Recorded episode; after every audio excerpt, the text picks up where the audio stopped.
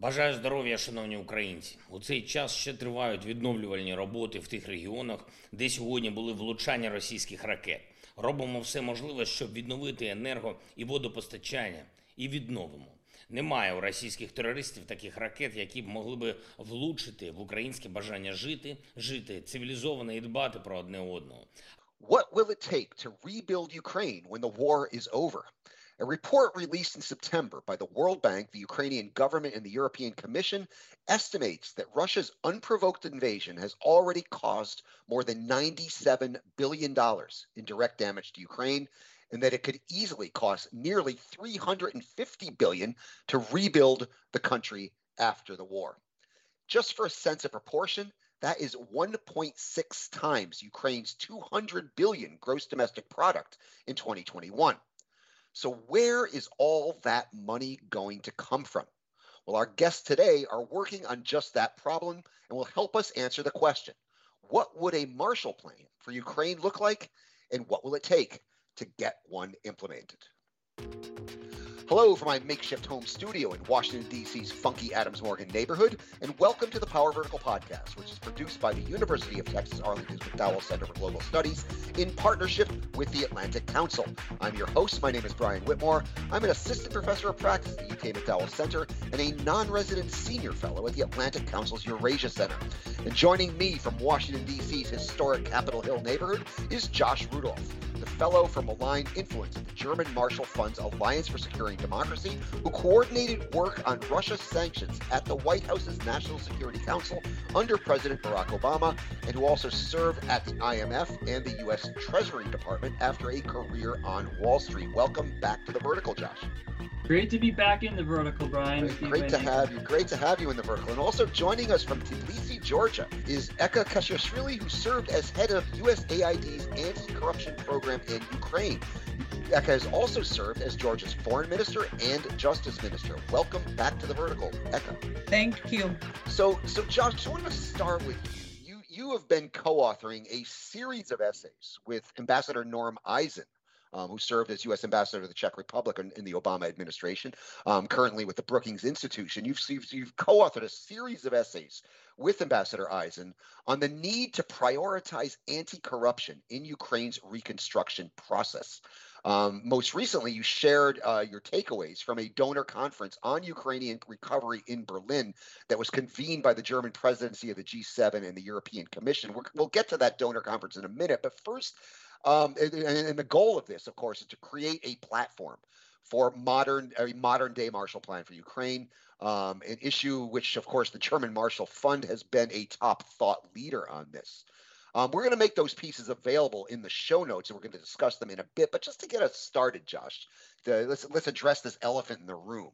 Um, to to to, uh, to set the scene for our listeners, why are we talking about anti-corruption in Ukraine at a time when a war is, is, is raging, when Ukrainians are fighting and dying for their very independence and, and, and their very sovereignty, why prioritize anti-corruption now? Great question. Well said. Elephant in the room indeed, because of course the top priority is to win the war.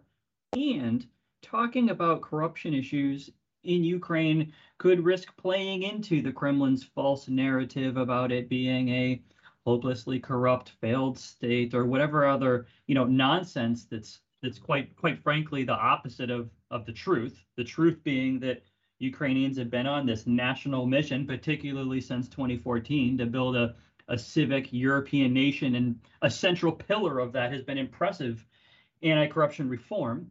And now the, the world has has seen on the battlefield just how fearsome that nation has become you know whereas on the Russian side, corruption has sapped morale and undermined military modernization. The FSB can't even buy a coup d'etat because the people just steal the bribe money. So, so that's point number one. Anti-corruption has made Ukraine stronger than Russia. So it's a strategic priority, including during and after the war. You know, we can also see that strategic priority from what happened before the war after Putin spent two decades subverting Ukrainian democracy by bankrolling pro-Russian parties and news channels through oligarchs like Firtash and Medvedchuk. You know, eventually Ukraine started blocking those channels of strategic corruption.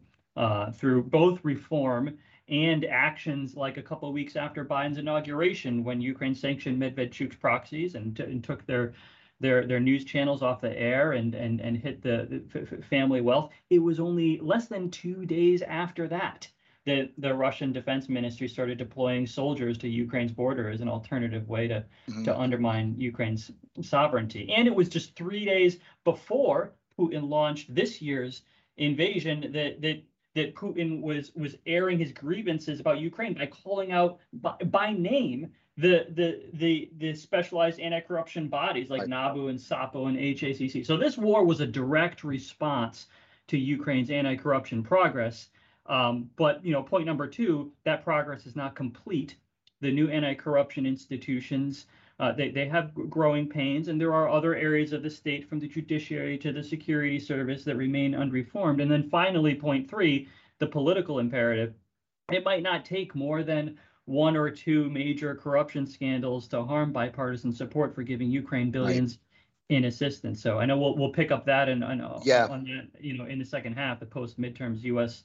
Uh, p- political environment. But if Ukraine doesn't prioritize anti-corruption, there might not be a re- reconstruction funding on the scale that the Ukrainian people have earned.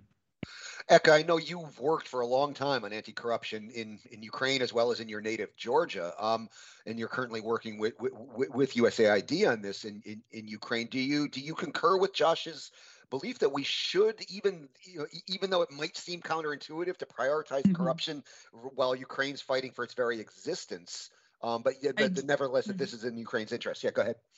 I, I do, but I have to uh, emphasize that when we speak about the priorities, they are concurrent. So they it one is not subsuming another. So let's say when we speak about the military help that is needed to Ukraine for you to, to win the war, is is not negated with prioritization on on fight against corruption they go hand in hand and in fact the level of resistance and resilience that ukraine is showcasing to the whole wide world right now is that is a result of the success of anti-corruption reforms as well, largely.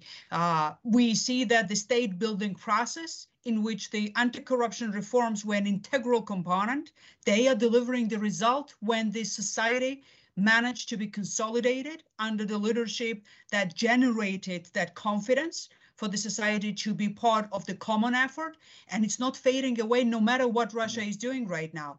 And then the point about the future when we speak about the rebuilding and reconstruction a scandal or anything related to uh, corruption related mishandling of the funds related to rebuilding and reconstruction can not only undermine the financial component of what is needed for rebuilding and reconstruction, but that level of consolidation that is the groundwork, the foundation for rebuilding and reconstruction that will not be easy, will uh-huh. be painful, will require that consolidation to, to stay almost intact at central and local levels, and then to help the society go to go through this process as as one, if we can say so. Mm-hmm. Millions of people have to return home. IDPs have to find their way of uh, building back their lives. And for that to happen, they need to trust themselves as a society and then the political institutions, at state institutions that have to be there for them.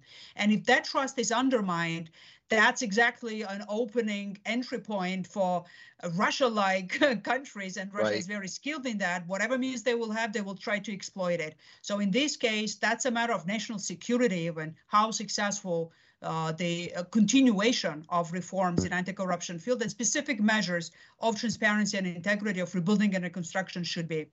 Yeah, no, this is actually really an opportunity to win once and for all the war against corruption in Ukraine, uh, but uh, in, in, in, the reconstruction uh, process. I mean, I see kind of three kind of threads coming out here. One, corruption is a vector of Russian malign influence. Um, number one, num- number number two, it, it, it, any corruption case could undermine Western supports.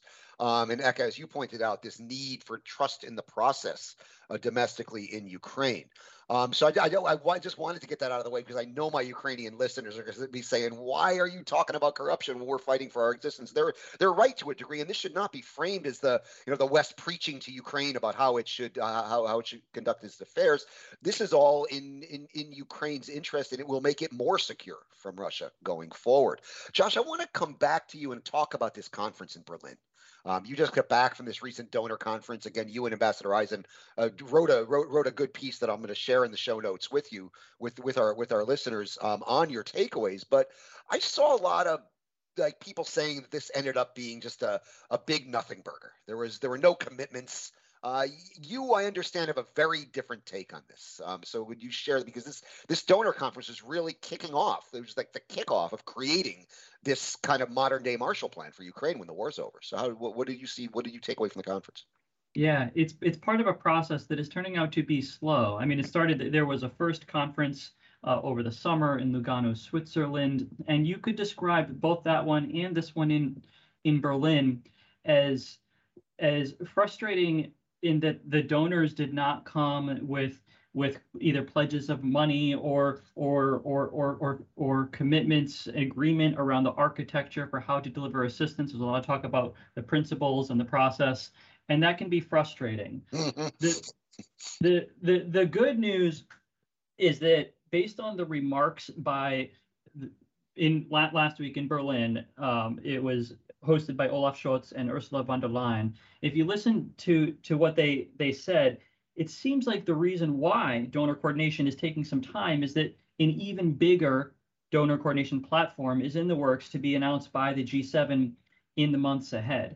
It was going into the Berlin conference. Von der Leyen had been wanting aid to rebuild Ukraine to be led by the European Union and Ukraine without a prominent role for the United States. Of course, the United States did not did not like that. We want to have a seat at the table, but also Scholz didn't particularly like that Eurocentric approach because he wants U.S. money to to help pay right. for for reconstruction. Otherwise, you know, could require common bonds in Europe, which would cause his Liberal Party to leave his coalition in in Berlin. So the most useful outcome of Berlin was that Scholz and the Americans effectively seemed to have successfully insisted on a broader recovery platform to be co chaired by the US, the EU, and Ukraine, and, and announced by the G7 within the next couple of months. That's what everybody said in Berlin, including von der Leyen. And so now we have a couple of months until the announcement of that by the G7. And so what I'm advocating for now is for the, the G7 to attach a few significant anti corruption conditions to the launch of that platform. Now, just to get a sense of how this is going to work, we basically we have the so we're going to have the U.S., the EU, the G7, and the in Ukraine, basically creating this platform for donors. Now, are these donors going to be? Is this money going to come from the private sector, from the public sector, from governments? How is this going to work for those of us that have not spent our mm-hmm. lives in, in the financial world? How is this going to work?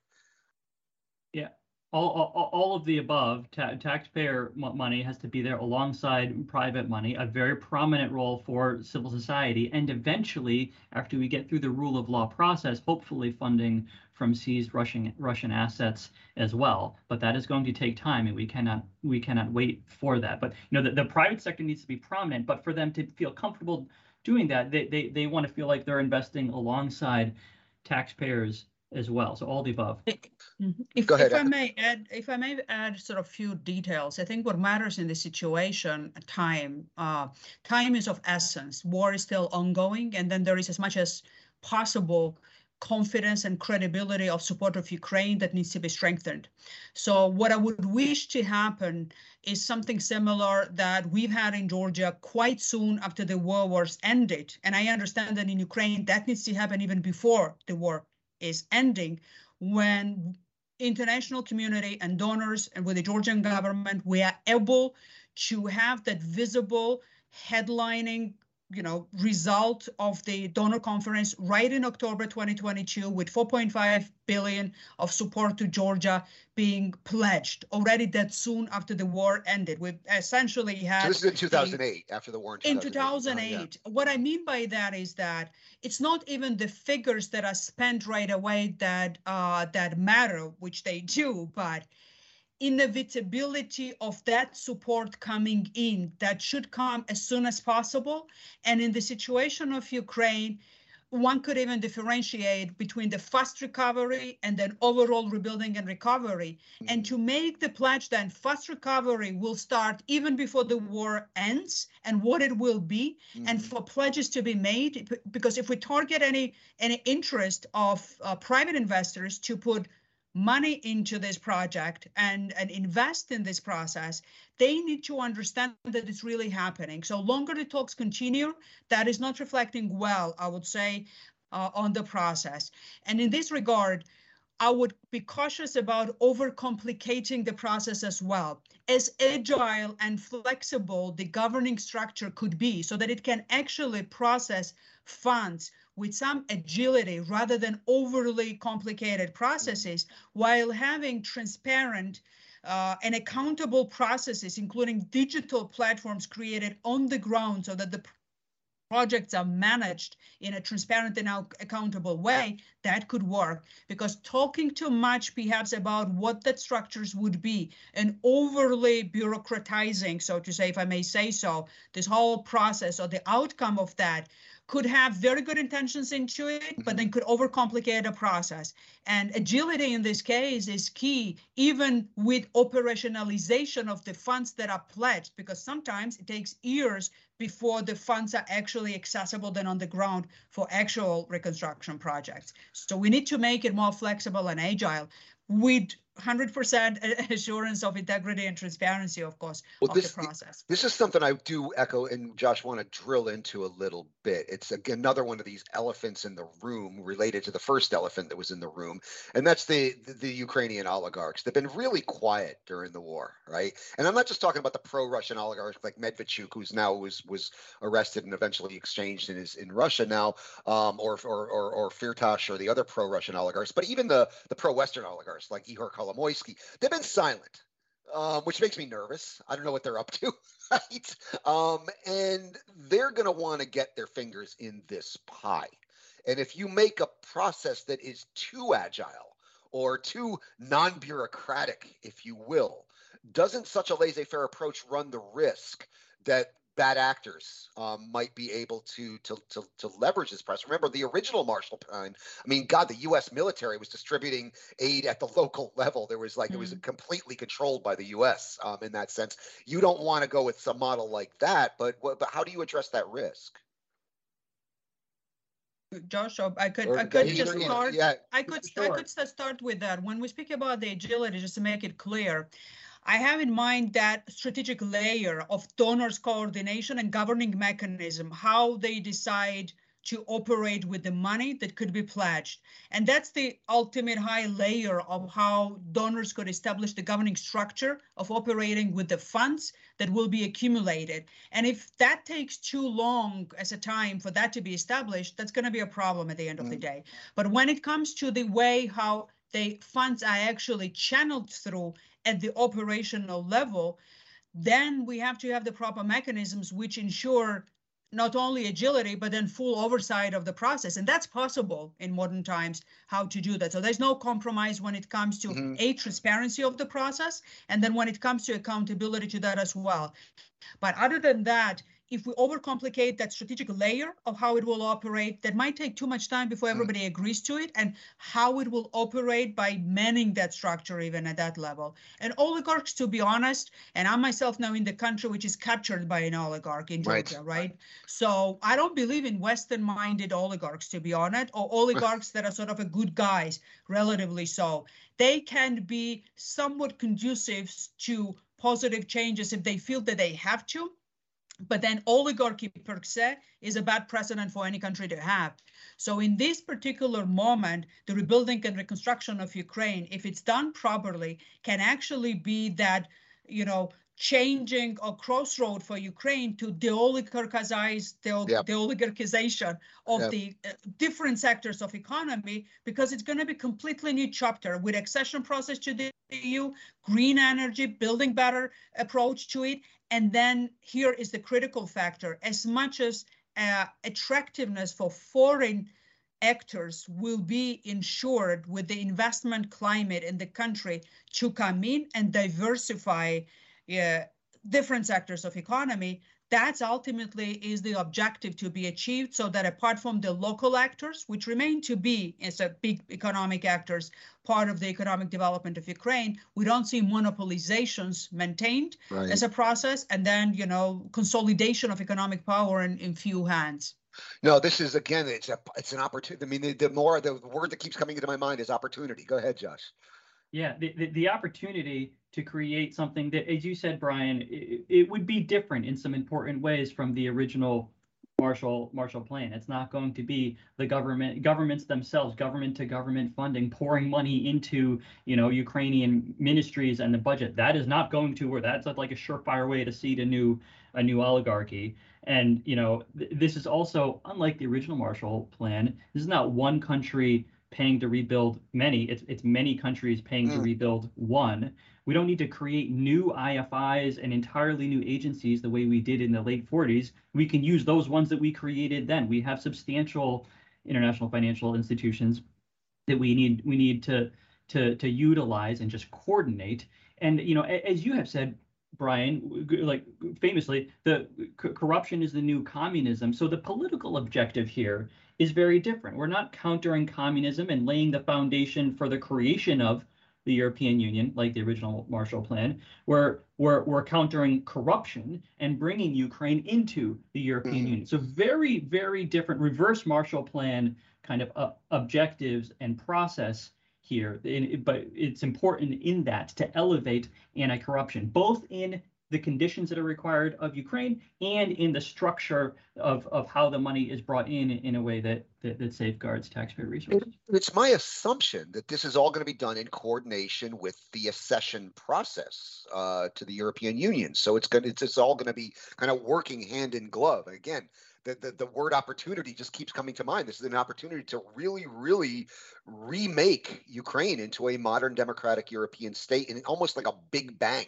So out of the horrors of this war, we were we we, we were the, the aim is to get a a new Ukraine. I want to drill down into like the next steps. Now, you're Josh. You talk about the, the you know the creation of this this platform with the U.S., the EU, the G7, and the Ukrainian governments. Um, you also have written a bit about the role of civil society and the role civil society should play in this. And I wanted you to talk a little bit more about like the, the next steps. How do you design what this aid is actually going to do once you get these donors and this 300 billion that you, that you need to rebuild Ukraine? You got the platform in place. Well, then what's what's all that money going to do, and who's going to do it? Like what and, and what role is civil society going to have in that? Yeah, well, civil society is going to have a very prominent and important and shaping role. They have to. They're not just monitoring. They're not just, you know, they're there to check after after the fact. They they need to be, you know, at the table from day one. That was one of my complaints about Berlin last week. Is that there of, the 30 speakers, only one was was from Ukrainian uh, civil society. So when this new secretariat is established to the point you just made, it, it needs to be designed in a way that, that facilitates, that makes it a roadmap toward EU ascension. That's why, even though it'll be the leadership will be shared with the United States, what we have been recommending at the German Marshall Fund and what von der Leyen announced last week is that the EU would be the secretariat. So it would be it would be supported by EU staff in Brussels who know about how to do enlargement and that they would bring together G7 representatives, IFI representatives, and civil society representatives to be to be doing the work of of prioritizing sectors and figuring you know figuring out how to to invest in in ways that set up whatever you know whether it's clean climate or an energy grid or or, or whatever it is to to facilitate EU ascension or other infrastructure needs figure out where funding is needed and what conditions are required integrate that with the preconditions for EU ascension. That all has to be done together you know with everyone at the table both bureaucrats in Brussels donors around and civil society And you, uh, you, you the, the goal is to have this all ready to basically, for lack of a better phrase, pull the trigger when the war is over, right? I mean, it's it, the, the idea is to have this ready to go. Um, it's just kind of a turnkey situation. Is Well, it- even before that, so to Eka's point, you know, that you, it's not just reconstruction; it's also the immediate re- relief needs. And so, one of the interesting ideas that also came out of Berlin from the Ukrainians is to have a, a financial Ramstein type of grouping, where you know, mm-hmm. s- s- similar to what what we do at Ramstein Air Base in coordinating security assistance, to similarly have a grouping of of finance ministers that can just start meeting right now and Mhm. and eventually can roll that into the donor coordination platform and when that comes up is is launched in in the months ahead but that you know the focus right there is like on the winter you know it, it immediate immediate needs of heating Okay. infrastructure and gas and blankets and shelters and that type of stuff. So some of this is going to start even before the war is over. I mean, we don't know how long the war is going to last. I'm expecting it to be like, Mhm. you know, at least another year is what is what a lot of estimates uh, out there are saying, if not longer. So this needs to start before the war even even even ends. Eka, you wanted to jump in. And here. some of it, some of it is already happening. I mean, uh, the the speed and efficiency with which Ukrainian government is coping with, um, you know, reversing the impact of Russian bombardment is is astonishing. I mean, you see that the streets and roads and bridges essential for uh, supply chains and for social communication. It's just rebuilt in a remarkably short time as much as they can. So that mobilization is already there. It's partially assisted financially, obviously, with the assistance, including from the US government, which is the biggest when it comes to direct financial support to the budget that, uh, that Ukrainian government is, is receiving at this point. And then second, uh, it's housing, and then it's the infrastructure that is essential as a social infrastructure for people to continue to live in Ukraine, right? And they are tens of millions that still stay in Ukraine and then fight for their freedom and freedom of all of us. Now, when it comes to uh, the process itself, uh, preparations are key to make the system work well when the time comes for the large scale activities. And for that, what is already happening is very important. And civil society is an integral part of that. We have now works that are directed at modification and upgrading of the electronic procurement system so that it's feed for the uh, procurement system, uh, procurement processes that are needed for the rebuilding and reconstruction. World Bank had an assessment of how the system could be fit for that, and it's a very positive one. We are already working in U.S. government through USAID is actively helping with development of the registry for the assessment of the damages, and it will be a fully transparent system identifying all damages and projects for the reconstruction. The same goes at the municipal level with the Ministry of the Regions. And then this whole systems of monitoring and management even of business processes related to uh, rebuilding and reconstruction. And uh, there is this big coalition called RISE Coalition created by the uh, Ukrainian CSOs. Uh, we as a project uh, assist uh, quite substantially for the development of this coalition as much as other donors. So the main takeaway from this process is that the capacities that are needed for them to be active participants is delivered to them. There will be more support coming in, and then government is integrating them as a resource that is basically human and intellectual resource for moving things forward. We have to understand that the human loss is quite substantial in Ukraine. By the time when the absorption of these financial means need to happen, it might be even more. So uh, boosting up the manpower of those with capacities and even not only finances but abilities to run the projects and management of projects uh, that will be integral for the building and reconstruction because that's going to be local capacities. They need to be helped to be developed and maintained and be resilient because otherwise money can be pledged but they will not be absorbed Right, right. I want to also highlight something you said there, Eka, that I think really needs to be amplified is that the how efficient the Ukrainian state is actually operating, right? It, it is the opposite of a failed state. It is the Of opposite of a failed state. If this is a failed state, give me a failed state. The the speed with which they're they're they're they're um, they're they're repairing damage. The but, but but down to banal things. I mean, teachers are getting paid, pen, pensions are getting paid. Everything's working, and it's really remarkable. Josh, go ahead. Yeah, and and and it's building on the progress that they they made and the capacities developed over the over the past eight years. Everything that Eka just described, only the Ukrainians could could do all of that to to this degree of transparency.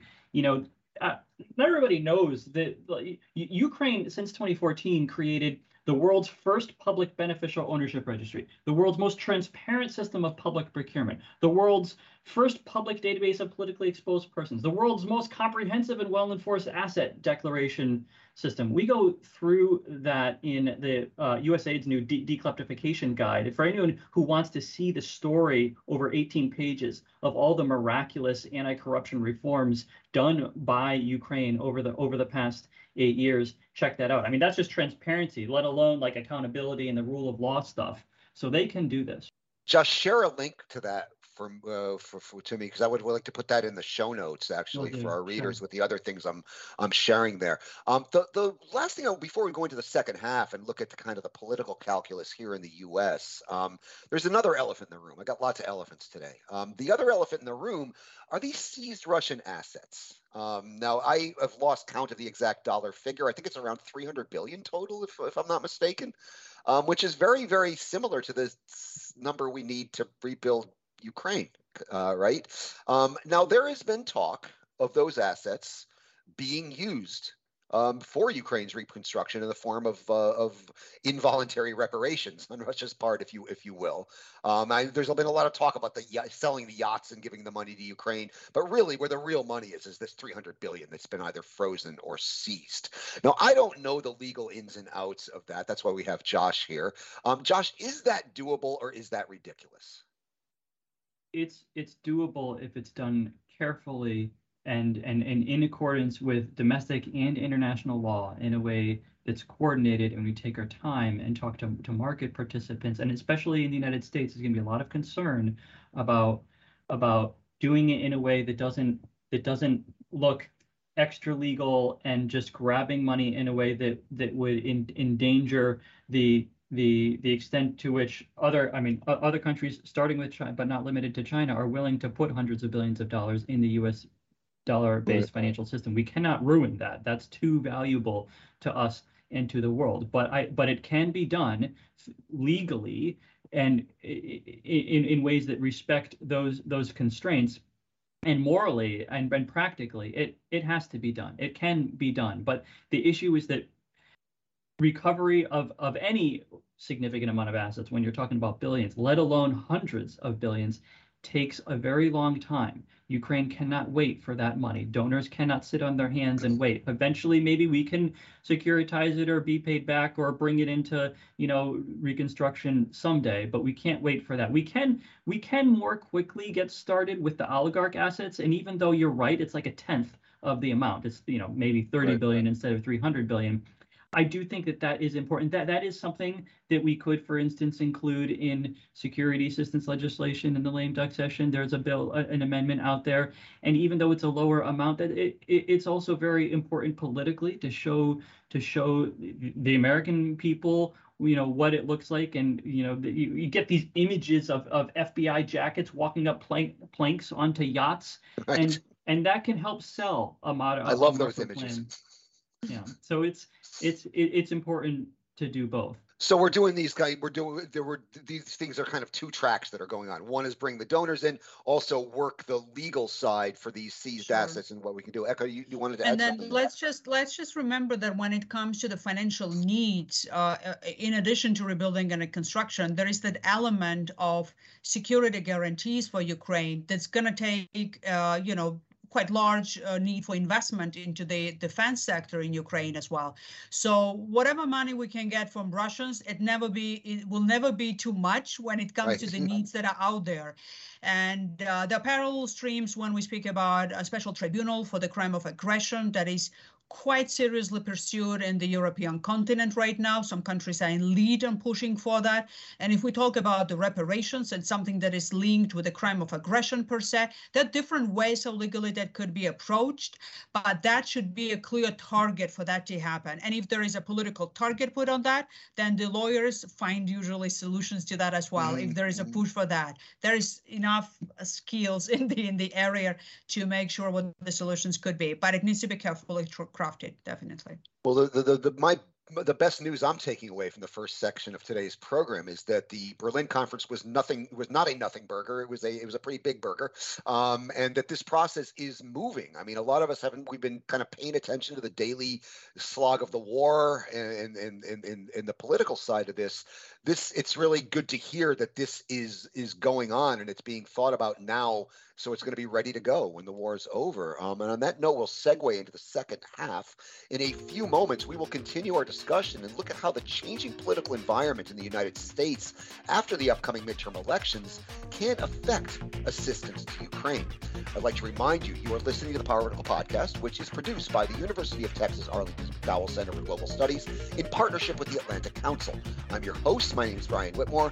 I'm an assistant professor of practice at the UTA McDowell Center and a non-resident senior fellow at the Atlantic Council's Eurasia Center.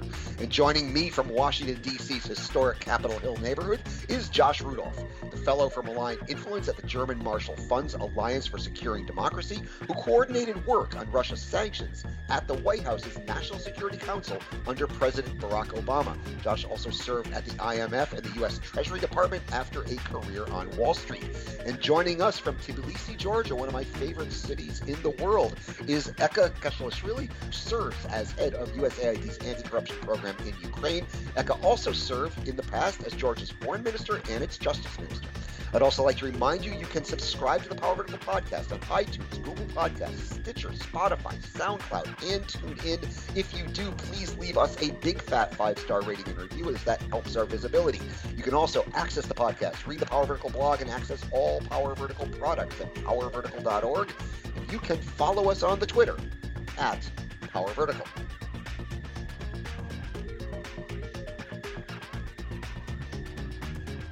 Дякую усім, хто привчає Росію до думки, що ані армією, ані терором, ані будь-чим іще Росії не вдасться підкорити Україну. Слава усім нашим героям, слава нашому прекрасному народу, слава Україні! So I've got good news, I've got bad news, and I've got even worse news. Um, the good news is that the bipartisan consensus in the United States to assist Ukraine is holding for the moment. The bad news is that amid high inflation and a faltering economy, it is fraying. And the worst news is that it is likely to fray even more after next week's midterm election, elections, given, given that House Minority Leader Kevin McCarthy's recent remarks that in the event of a Republican victory, which would make him Speaker, which looks very, very likely at this point, aid to Ukraine could be on the chopping block. Um, yesterday, I saw Representative Marjorie Taylor Greene saying that Ukraine, all all all aid to Ukraine is going to be cut um, in the event of a Republican victory. Um, I'm not sure how seriously we should take this, but this is something we do need to think about. The the political dynamics in the U.S. are about to change, and they're about to change dramatically. The political dynamics in Europe are fraught as always, although the consensus in Europe is holding as well. Josh, what can we be doing about this? I know you are working on an article about this along these lines. Yeah, we we first of all have to be taking it very seriously. Um, Republican control over the House, as seems likely at this point, is is a, is a grave danger to to support for Ukraine. What I'm thinking about is is how to avoid that crisis from going to waste, as they say, and you know using it as an opportunity to prioritize anti-corruption. So if the Republicans win on Tuesday, then you know on Wednesday Biden should make a truly perfect phone call to Zelensky, quite the opposite of the 2019 attempt by Trump to, to promote a corrupt scheme. You know Biden should should press for genuine anti-corruption reform, offering both on the one hand friendly you know reassurance, but then also a tough message. So starting with the good news, Biden should should reassure Zelensky that a massive tranche of security assistance will be treated as, as must pass legislation in the lame duck session. In the lame duck, that's what I wanted to get to. Yeah. Maybe on the order of $100 billion, which is double the $52 billion that the U.S. has pledged in military, financial, and humanitarian aid so far. And, you know, maybe it should include an independent U.S. inspector general like SIGAR and earmark money for investigative journalism and, and, ensure that that G7 coordination platform that we are talking about is going to itself include an IG to coordinate all IGs. You know, all of that is important to help reduce the risk of Republicans criticizing aid as, as a blank check. You know, that but the security assistance should not have any strings attached for the Ukrainians. Just keep winning the war. That's their job that they're doing well. And, but on the same time, the second tough love message uh, from Biden should be that if Zelensky also wants help paying for post-war reconstruction of Ukraine, he needs to govern as the anti-corruption reformer that he campaigned as in, in, in, in 2019. And so specifically what that would look like from from the U.S. standpoint, um, is is Biden insisting that the U.S. won't launch either or won't support the launch of of either the recovery coordination platform or a new, IMF program, which the Ukrainians are asking for in in in the, in the first quarter, until the Ukrainian government satisfies the top three of the seven EU preconditions, all three of which relate to the rule of law. So constitutional court reform, ordinary judicial governance reform, and then leadership leadership selection for for NABU. And if it, if it means waiting a few months for those things, so be it. Real anti-corruption conditionality has to begin now. No, and, and, and, this I assume is going to be done quietly and not publicly. This this yes. this tough love part. Um, Absolutely.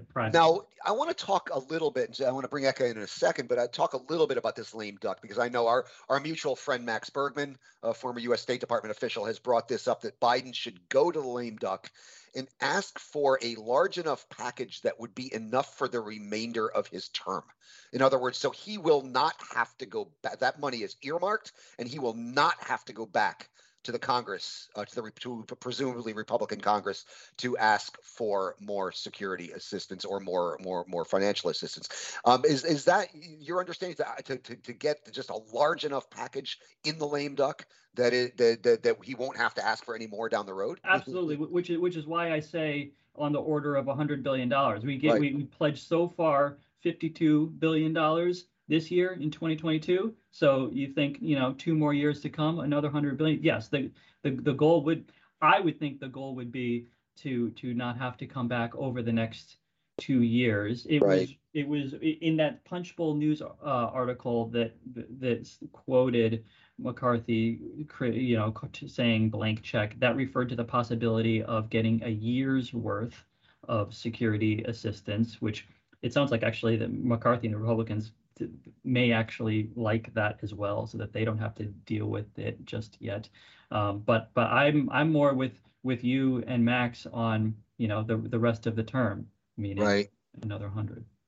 Okay, Eka, what what are you? I mean, how does this look from across the Atlantic? Um, the the I was just in Vilnius at a conference um, and there's concerns in Europe about you know where things are going to go politically in the U.S., what this is going to mean for support for Ukraine. Um, how does this look from where where where you're sitting, and how does the situation look in Europe at this point? I mean, it's a, these problems are not unique to the United States. I mean, fatigue for supporting Ukraine uh, is go is is as the winter sets in um, with high inflation. This could be a problem in Europe as well. So how does this all look from the other side of the pond? What I see when it comes to the public opinion and then the political readiness to to stay uh, uh um, on on the common platform when it comes to support to Ukraine, except for Hungary and then you know the exceptions like that. Uh, it's still very firm because what what Europe did, they started to reshape they you know they they they plans and readiness to sustain winter in the way that they can survive well when it comes to maintaining the political support. It's quite remarkable. Part of it is because Russia made itself uh, mistakes of cutting off the gas supplies too early, perhaps, and then becoming an openly boogeyman uh, for everybody. So, in that sense, there was time before winter came for Europe to be assisted by the US and other mm-hmm. suppliers as well, including for my own region, from Azerbaijan. There are some, you know, new agreements that have been made for larger supplies, but then Bulgaria pretty much survived right. in so many ways with uh, supplies from, uh, with, with the agreements that they've made with the uh, leadership of Azerbaijan. So in this case, Europe started very proactively to look up for alternative supplies. And then the publicity that all of it uh, makes now in Europe, and first of all, Ukrainian people who are, you know, winning the hearts and minds of everybody in Europe. I hardly can see that something can change to the degree that it can have a U-turn when it comes to uh, unity of the European Union's position. We see that even the new government of Italy, with all the challenges that one might see, could have been predicted. When it comes to the prime minister herself, she was very clear when it comes to how the war needs to be ended, military support to Ukraine, and that's how you end the war in Ukraine. So right. it was good to hear that from her. So all I'm saying is that Europe is isn't I mean, it will be a difficult season, but it's in the firm position mm-hmm. as much as I can say. But everybody looks obviously how the transatlantic unity would continue in this case, and obviously Ukrainians as well in this direction. What I could recommend, we've had our own ups and downs in Georgia when administrations would change because it always happens in in uh, situations when there is a crisis and post-conflict situations it is very important to be proactively engaged on a bipartisan basis what ukrainians are doing remarkably well i would say. Not to create an image of villains of republicans by by those who are well heartedly supporting Ukraine because they are champions in the Republican Party that needs to be supported, highlighted, engaged, so mm. that it's not a position from defense that the Republican Party will be looking at what will be uh, support to Ukraine because it will be a mistake uh, because I don't think that it's uh, well grounded in that sense. And then finally, as much as even with the security risks as they are, Republican Party representatives could travel together with the Democratic colleagues mm. from Congress and from Senate, when you see it on the ground, what it takes for Ukrainians to fight in, in the way that they do, it, it has an, an, an, an unraisable, uh, I would say, impact on anybody. So exposure to Ukraine, broadening that, finding allies that champions uh, that could sustain that momentum of bipartisan support, this is where guess the work of uh, many of uh, us and CSO representatives and Ukrainian government should be as well to generate that continuity, so to say, no matter what happens, because ultimately uh, U.S. is on the solid ground when it comes to support to yeah. Ukraine. Yeah, and I want to stick with that that thought and get, get bring bring Josh in on this because I mean, notwithstanding Leader McCarthy's comments and notwithstanding Marjorie Taylor Greene's comments, it's still it's my understanding that a majority of Republicans still support aid to Ukraine. Um, that, that this is still there. Public opinion is still strongly in support of yeah. aid to Ukraine. I, I, was in I was down in Texas a couple of weeks ago and saw Ukrainian flags all over the place. Right. So um and, so um it, it's it, it's um I mean I expect to see this in DC, but it was very heartening to see it in um in, in Texas as well. So Josh, is this is this maybe a phantom fear here that this is really not something that we I mean I, we should be worried about everything, but maybe we shouldn't be panicking about this because there are powerful voices in the Republican Party who are very, very pro support for Ukraine. Um, yeah. Marco Rubio, Lindsey Graham. I mean, there's a lot of Republic, leading Republicans who are yeah. Mitch McConnell, for example. Yeah. So what? How do you look at? I mean, you, you're you're you're over on the Hill. How do you look at the political landscape really? Um, notwithstanding McCarthy and, and Greene's comments. Yeah. No, it's it, it's in it's in between. It's not something that we can ignore, and it's not something that we can panic about. Um, I I do think it's substantial, and I mean the the group of lawmakers, you know, the Marjorie Taylor Greene types, she's not alone. There's a handful, there's a cohort of them that are very much in that populist vein of wanting to shut down support for Ukraine, wanting to be against anything that could potentially make the administration look look good. I, I do think it rises to a a a a medium, you know, type of concern when you hear the comments from the incoming Speaker of the yes. House as well. And he, he is responding to that part of his of his caucus. Um, so so it's it's it's significant, even though even though the majority of Republicans and certainly the majority of the public are are all for continuing to support Ukraine. That's thanks to to the the bravery and the sacrifice and the valor of Ukrainians, even though those support levels have picked up over the past couple months during the counteroffensive. Um, everyone likes a winner. Um, but but but to to your point and to Eka's point about uh, the need to bring in those Republican voices and and and and help help them be improving this entire enterprise you know that be because the, a lot of their ideas can improve it. Uh, the, the the push for accountability and inspector generals has come from the republican side. Mm-hmm. we can use that on the on the anti-corruption work. There's also concern about about burden sharing um, with regards to the us versus the eu and and how much each has supported and in what form so far. There there are reasonable conversations to be to be had there. So, for instance, I, I said that the United States had pledged this year 52 billion. Um, I think the same figure in the EU is 29 billion, and that EU funding is leans more in the form of loans, whereas in the United States it's grants.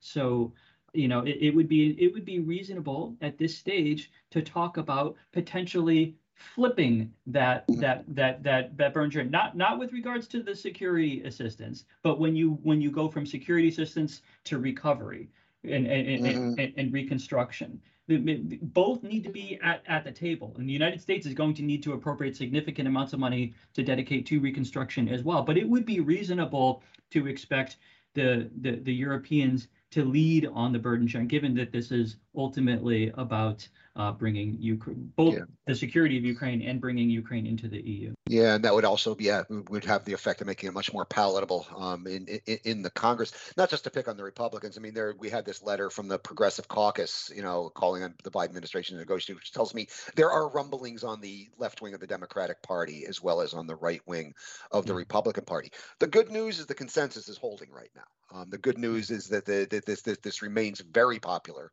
um, among the American electorate. Um, and it still does have bipartisan support. And I still believe that there is a majority of Republicans that, that support this. I don't know how that changes when the new Congress comes in. I guess we'll see what the composition of that Congress is going to be and what the composition of the Republican uh, caucus is going to be in that Congress. Um, we're bumping up against the end here. I know, uh, Josh, you got a meeting to run to, and Eka, you are late for your dinner. Um, are there any last thoughts you wanted to share with us before we wrap it up for the week? I, th- I think that that that was a great point that you were ending on that that we have a majority of the American population and and a majority of of of, of lawmakers. Um, I think you you you described it on on last week's vertical as you know having a solid base between the 40 yard lines. I, I I I would even say that you know it's while it's the strongest in in the center there that you, you have on balance support from Mhm. you know everything between the 10 yard lines you know the, the Right. vast majority of the field and it's these fringes on the on the so far at this point uh, that we have to be concerned about but those fringes are growing in in in Yep. their the, you know how vocal they are and their numbers and so we have to just make sure that that we are doing this in a, in a way that that uses those thoughts and perspectives to make the whole thing stronger and the single most important part of that which you know we should get started on coming right out of the midterms next week is prioritizing anti-corruption Eka, think- your last thoughts. I think as an ending, I would I would go to the to the bigger context related issue once again that we all knew that sometime soon within this era of big tectonic changes, crisis would come, right? So you know one could have thought it would have been Russia, or when down the road it would have been China, and unknowns were just too many, right?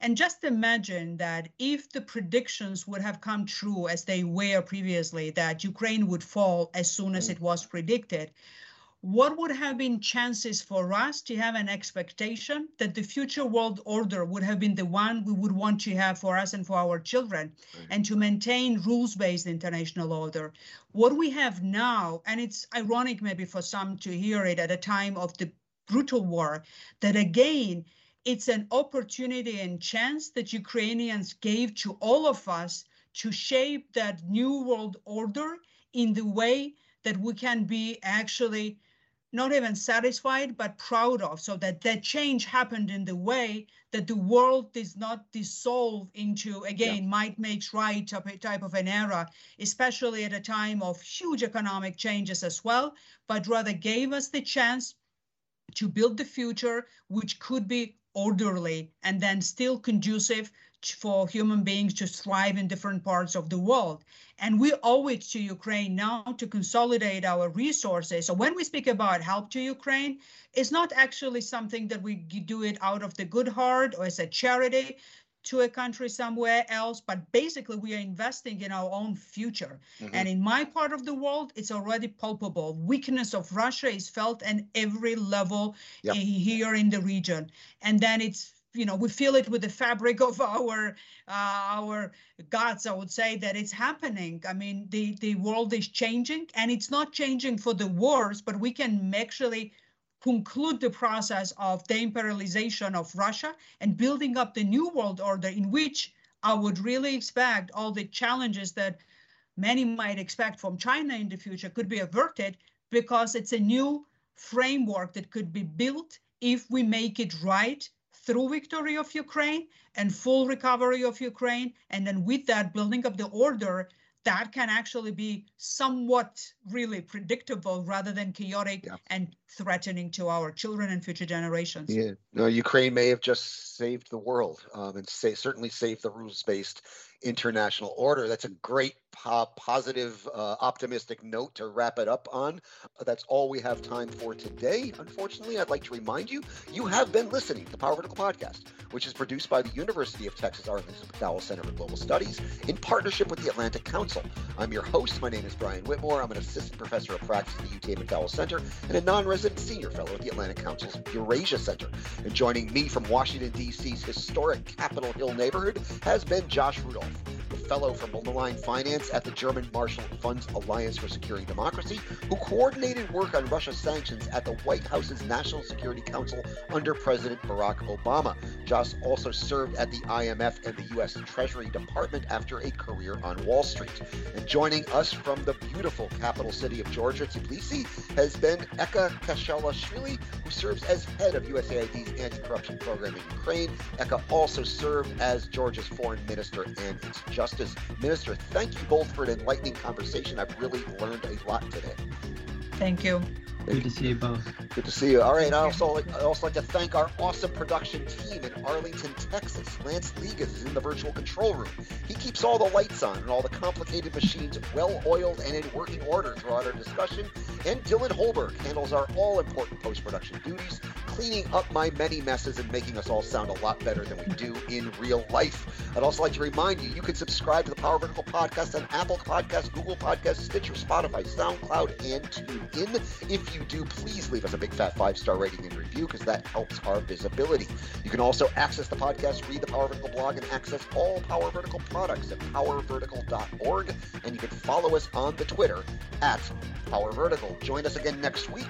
And until then, I leave you with the ambient sound mix that's been prepared by our production team.